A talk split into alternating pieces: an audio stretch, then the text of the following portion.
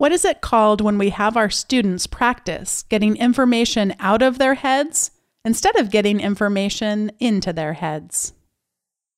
Ah, yes, it's called retrieval practice. On today's episode of Teaching in Higher Ed, number 94, I get the pleasure of talking with Dr. Pooja Agarwal about retrieval practice. Produced by Innovate Learning, maximizing human potential. Welcome to this episode of Teaching in Higher Ed. This is the space where we explore the art and science of being more effective at facilitating learning. We also share ways to increase our personal productivity approaches so we can have more peace in our lives and be even more present for our students.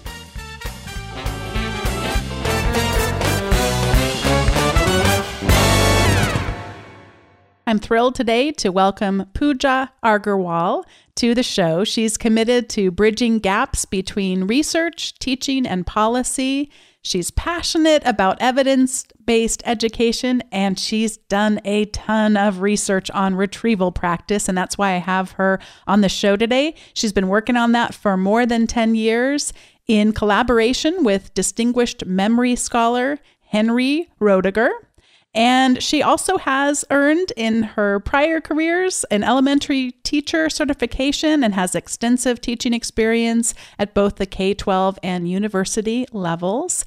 And I'm just so excited to have her on the show, and I'm very grateful to James Lang who connected us. Welcome to Teaching in Higher Ed. Thanks for having me. Well, I wanted to start this conversation out finding out just how did you first end up getting interested in retrieval and how did that sort of emerge into this whole area of research for you?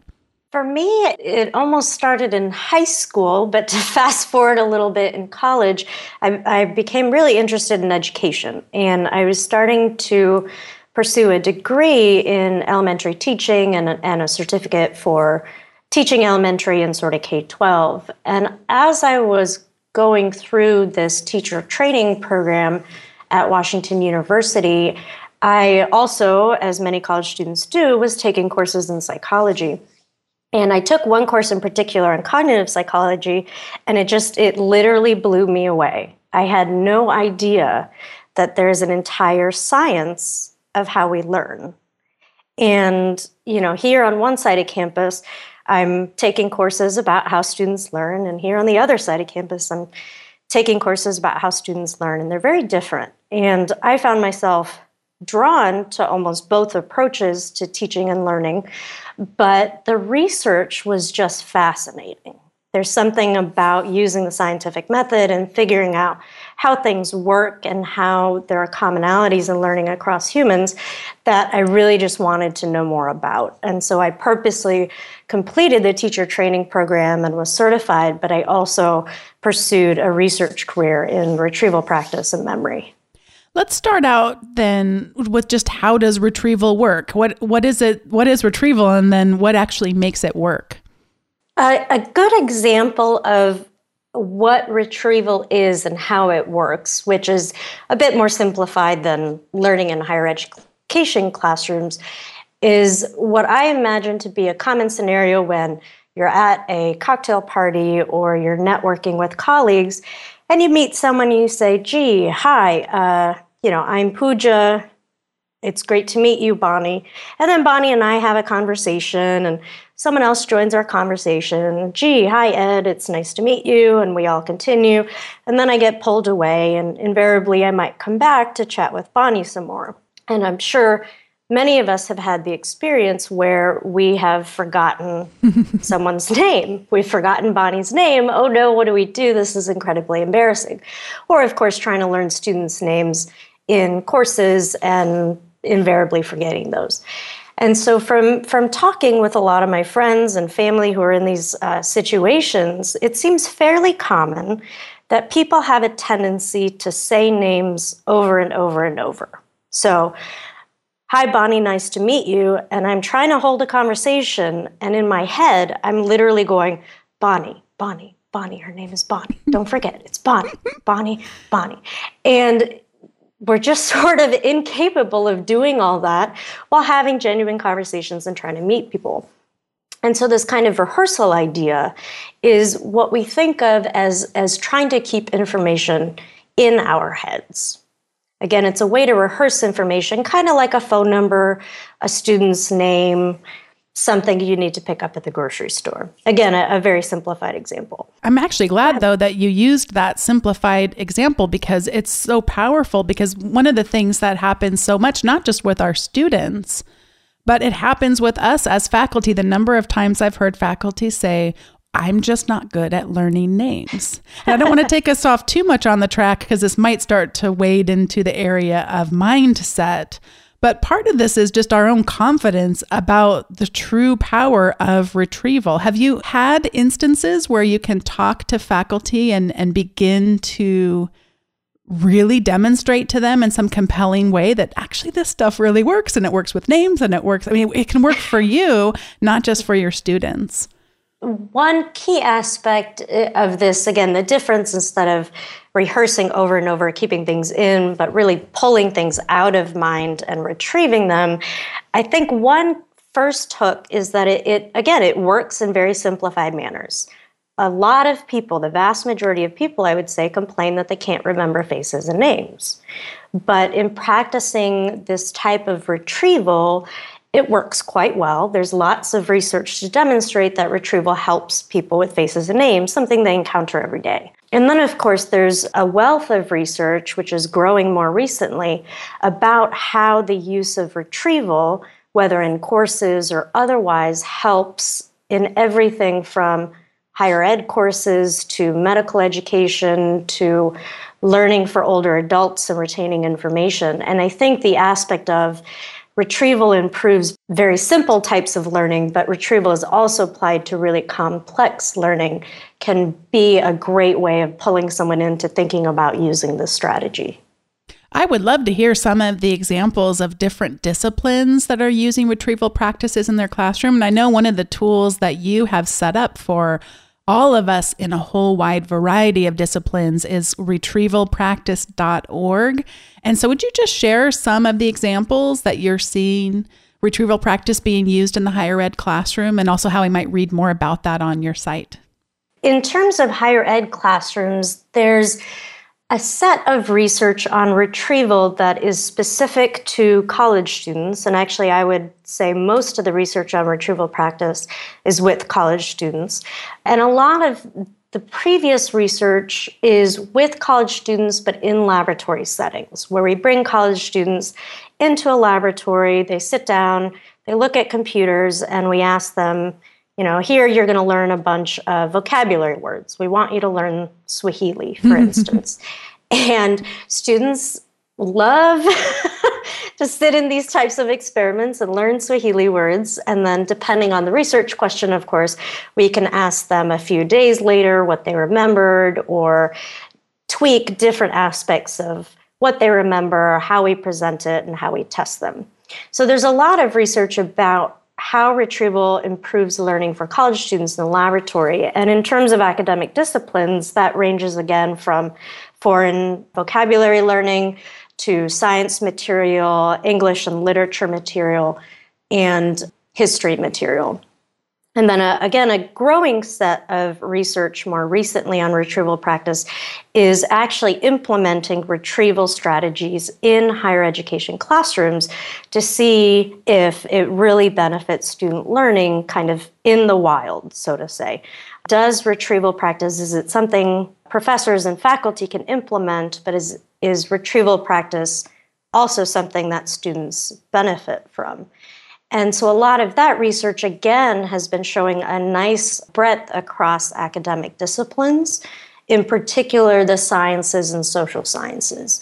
One study, for example, that was recently published uh, by Andrew Butler and colleagues involves student learning in engineering courses at Rice University.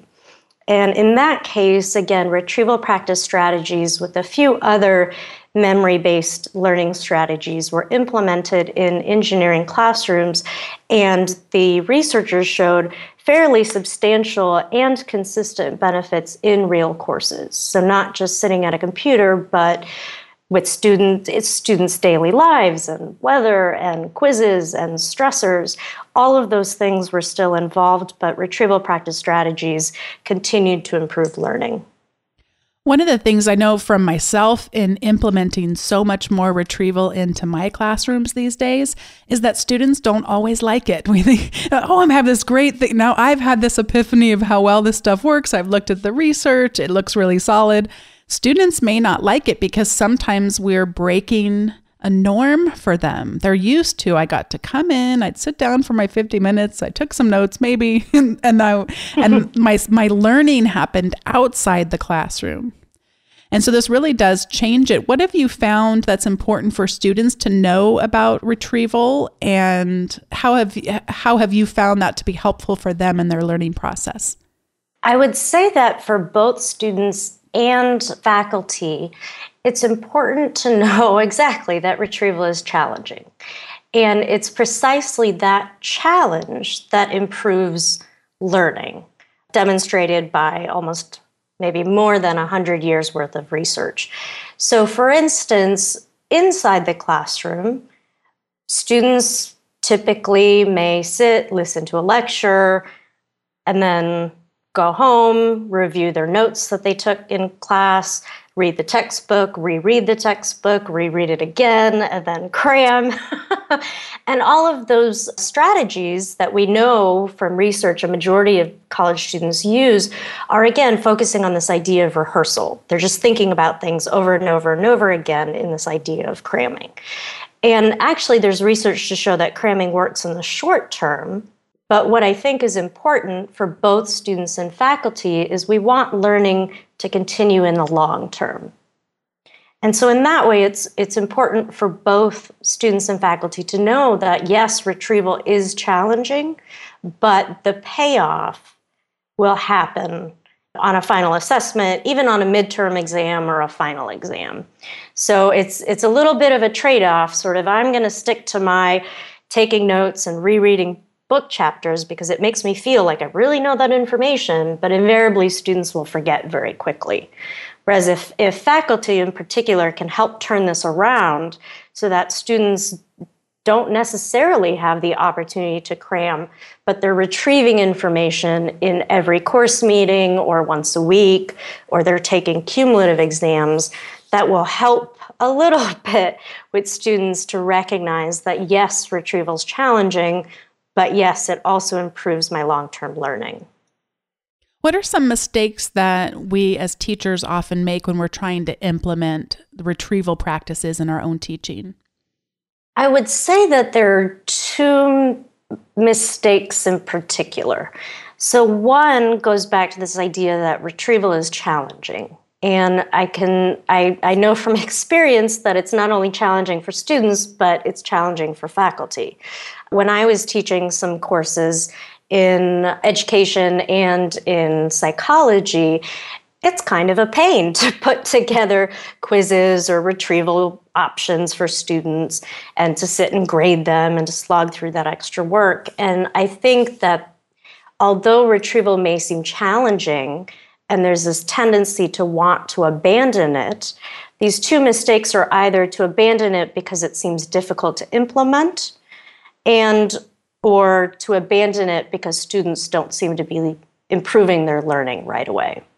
Talk more oh, about that one. Yeah, talk about that second, second mistake. Yeah. I didn't mean to take you on a tangent, but I just was oh, thinking about I share so often with my students that when you change something about what you're doing, your other skills are going to get worse for a while. And an example I often use are that sometimes bells, those service bells that they have in hotels, mm-hmm. sometimes those bells are used to help people correct for ums and ahs and other types of filler words in their speech. So if I'm using that with students, we'll talk about it's back to the psychology classroom, which I learned so much in my undergrad as well, where you go, okay, we're going to try this. It's a, it's a form of punishment, but it's not so bad. Is every time that you say um or ah, we're going to ring this bell I've done it with pro- professionals too, with faculty as well. It's tough. You got to have a lot of courage to put yourself out there like that. And when that starts to happen, it's incredibly powerful, but it's so powerful that all the other aspects of your presenting are going to get worse You're yes. going to lose your train of thought. You're going to go, holy cow, this is so incredibly hard. I normally can stand up in front of a group of people and share my thoughts, and I can't do that right now because of how you're twisting my mind right now. Know I'm not using the correct technical terms, but but that is so true that we abandon it because it looks like it's not working, but it's actually working so powerfully that I think sometimes those other things get harder to, that what's other stuff that we normally would have been good at. Have you found that in some of your research? Oh, yes. There's interesting research to show that even if students engage, college students engage in retrieval practice, this is in laboratory research, they will still ultimately choose to abandon it. Mm-hmm.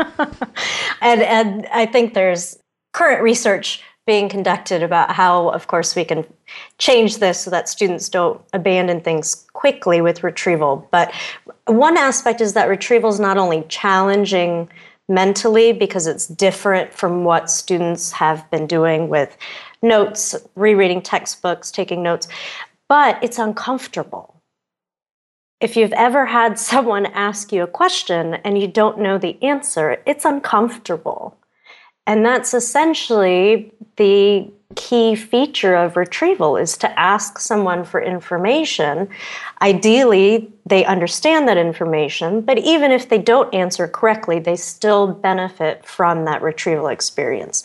And so I think having conversations with students about this is why I'm using retrieval in my classroom, this is the research to support it, acknowledging it's going to be uncomfortable, but by the end of the course, I promise that your learning will increase, at least based on that research. It's kind of back to your start of the conversation about retrieval and retrieving names because we mm-hmm. want it all to be easy. We want it to be authentic. We want to seem so natural.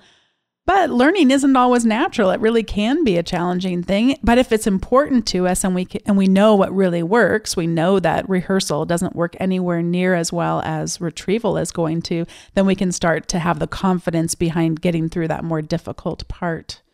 Definitely. Speaking of getting through the difficult parts, what is something that you either got wrong about retrieval or mistakes that you made when you first started researching that really speak to you still today and you're still learning from?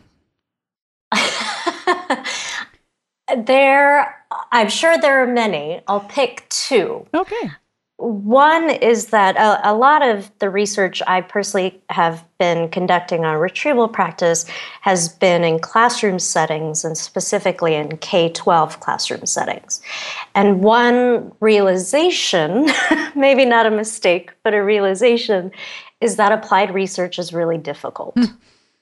And in K 12 classrooms and even in the retrieval practice literature in college courses, retrieval practice may not always work. And that's difficult. As a researcher, that's difficult as someone who strongly believes in research practice really being a powerful tool to improve learning. And but but of course having to to take that with a grain of salt and then figure out is that really a feature of retrieval practice, or is it because we're in the wild? Or are we subject to snow days mm-hmm. or subject to family illness? There's something I find exciting about conducting research in the wild, but it's also a realization that it may not always turn out the way we had hoped. I don't know if I mentioned this to you before we started recording, but we've got two small children here at home, and I can only imagine some of the background behind what you're sharing. oh, yes, they're quite unpredictable, aren't they? yes, they are.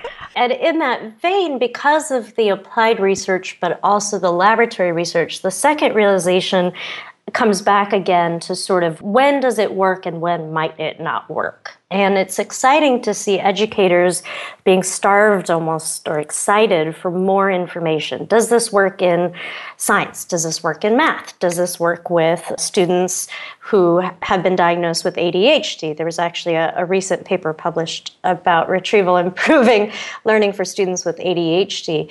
And it's, it's getting to a point where this research is growing, but again, it's been a, a mistake or a realization that we're sometimes assuming it's going to solve lots of things in education, and we're really still trying to work out the kinks.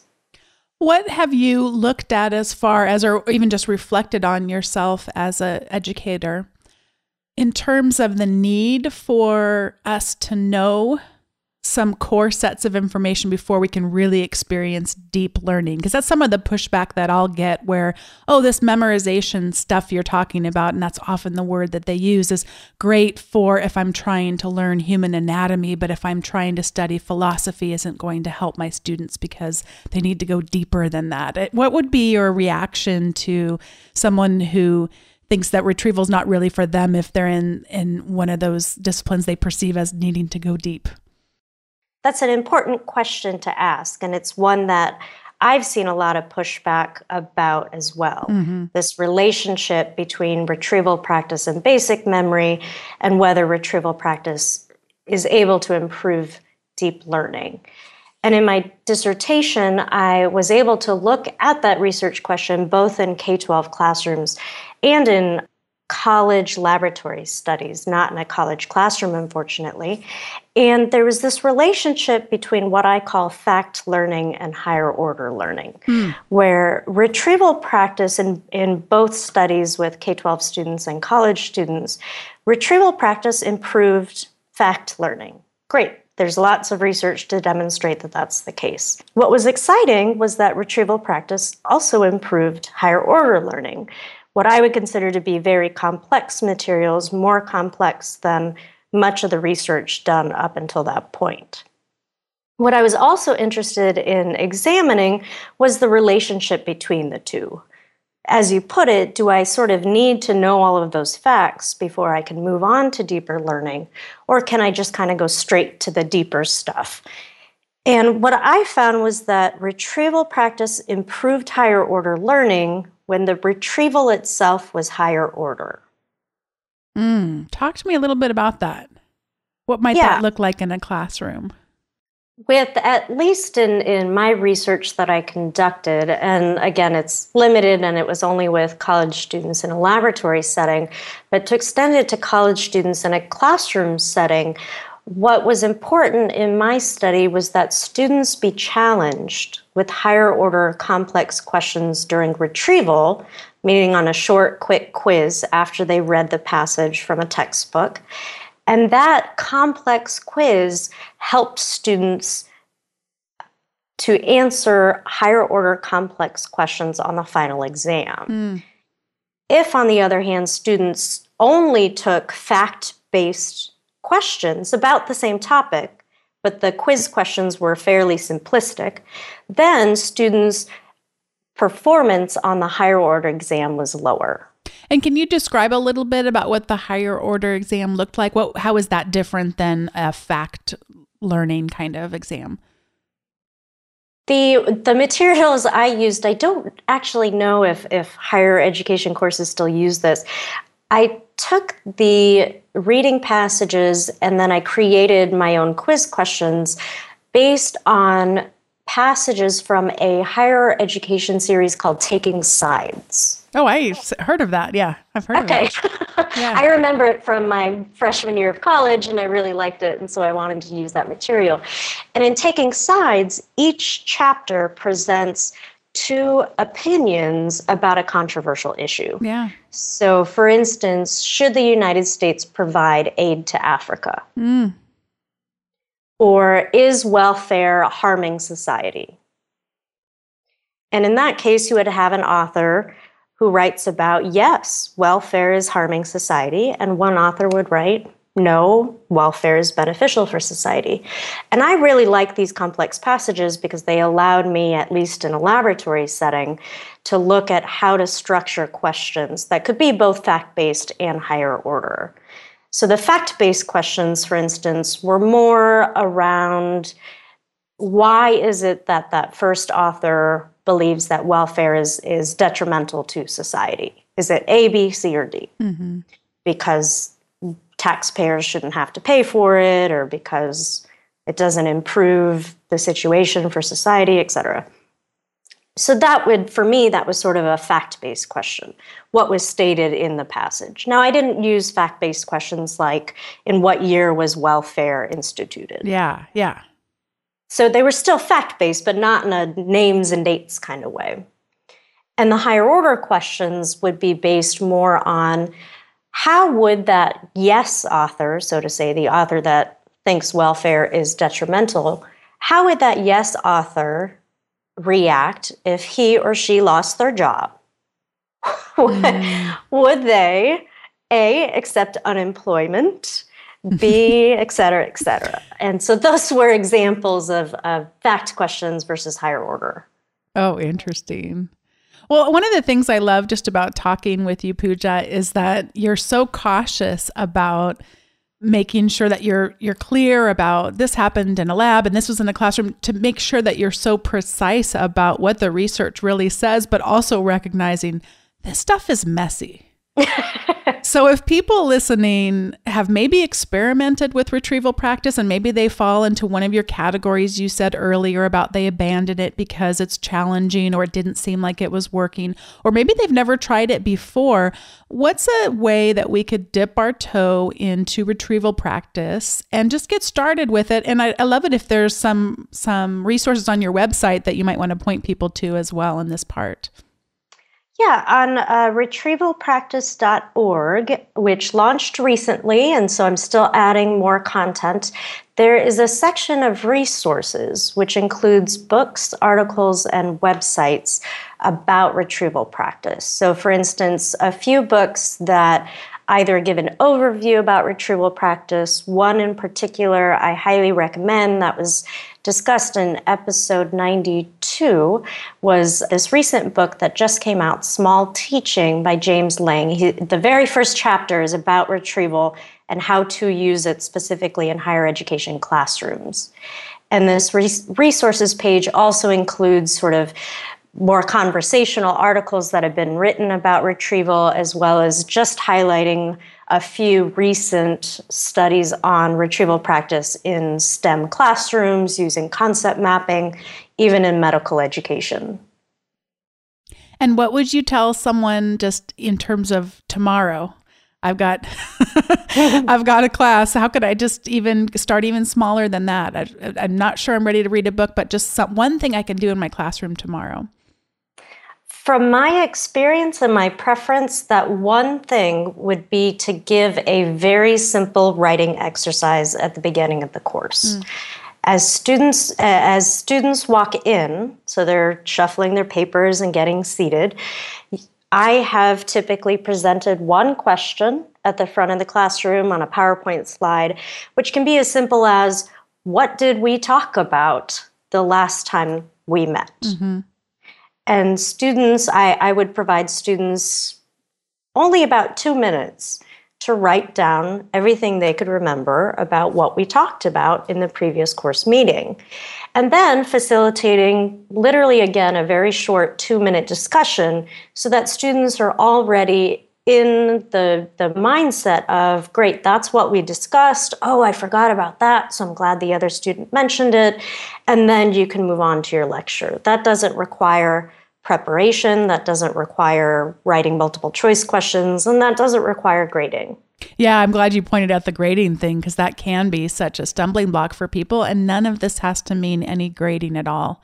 There's nothing that says we can't have them, if, if appropriate, depending on what kind of retrieval, whether they exchange papers with each other, turn to someone sitting next to you. You've got it where it's coming in using a tool like polleverywhere.com so they can visually see how people answered. I mean, you, you, that doesn't involve anyone turning to anyone at all, mm-hmm. but instead yep. you can visually see what their input has been, either around more qualitative or quantitative oriented types of questions. So that's really helpful. Is there anything I haven't asked you about retrieval practice that I should have before we go on to the recommendations segment? I would have to say that the one thing would be to really focus on the retrieval, meaning to get information out from students' heads mm. instead of focusing on getting information in. Yeah. Yeah, I love that. You actually have that on the very first thing that I see when I go to your website. When we think about learning, we typically focus on getting information into students' heads what if instead we focus on getting information out of students' heads? That's so important. And I tell you, it's it's really transformed my teaching, and I'm so grateful for the work that you are doing and other people alongside you as well. This is the point in the show where we each get to recommend something. And this week, I want to recommend something related to what you talked about. I don't always, but I really was inspired by your work and seeing how many books it is showing up in is exciting. Many of the books that I've read has mentioned your work as you talked about. So, in terms of my own experience working with retrieval practice, I can't recommend enough asking students two questions as we're going through some kind of a retrieval exercise, ask, What is it we're doing right now? And my hope is that they will say retrieval or, or we're, we're taking it from our brains, we're getting it out of our heads, whatever.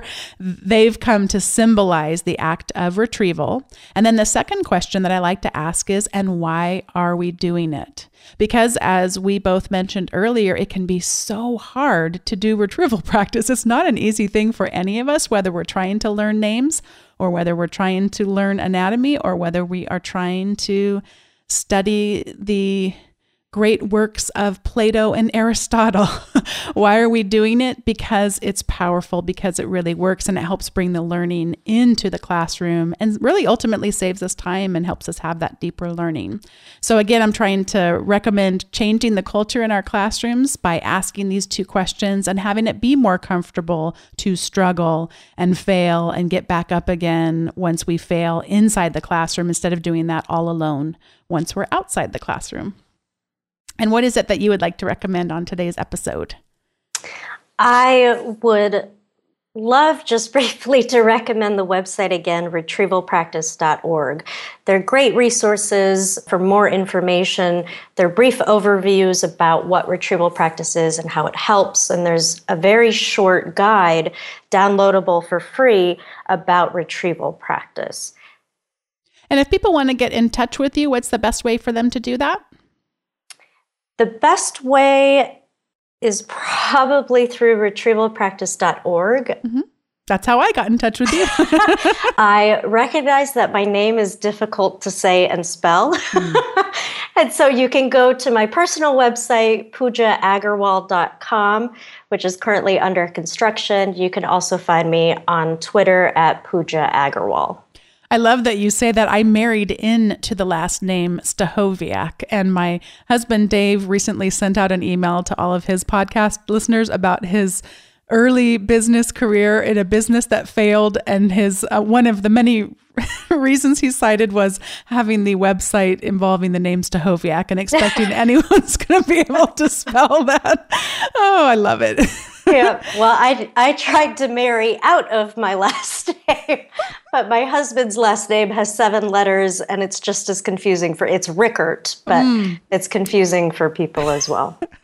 well, more power to people with confusing last names because at least when people are trying to retrieve them, it will be easier because we had to struggle to get there, right? Yes. well, I just appreciate so much you coming on the show and investing your time in our audience and just look forward to continued conversation now that I've been connected with you. I really appreciate your time, Pooja. And thank you so much. I've really enjoyed chatting with you.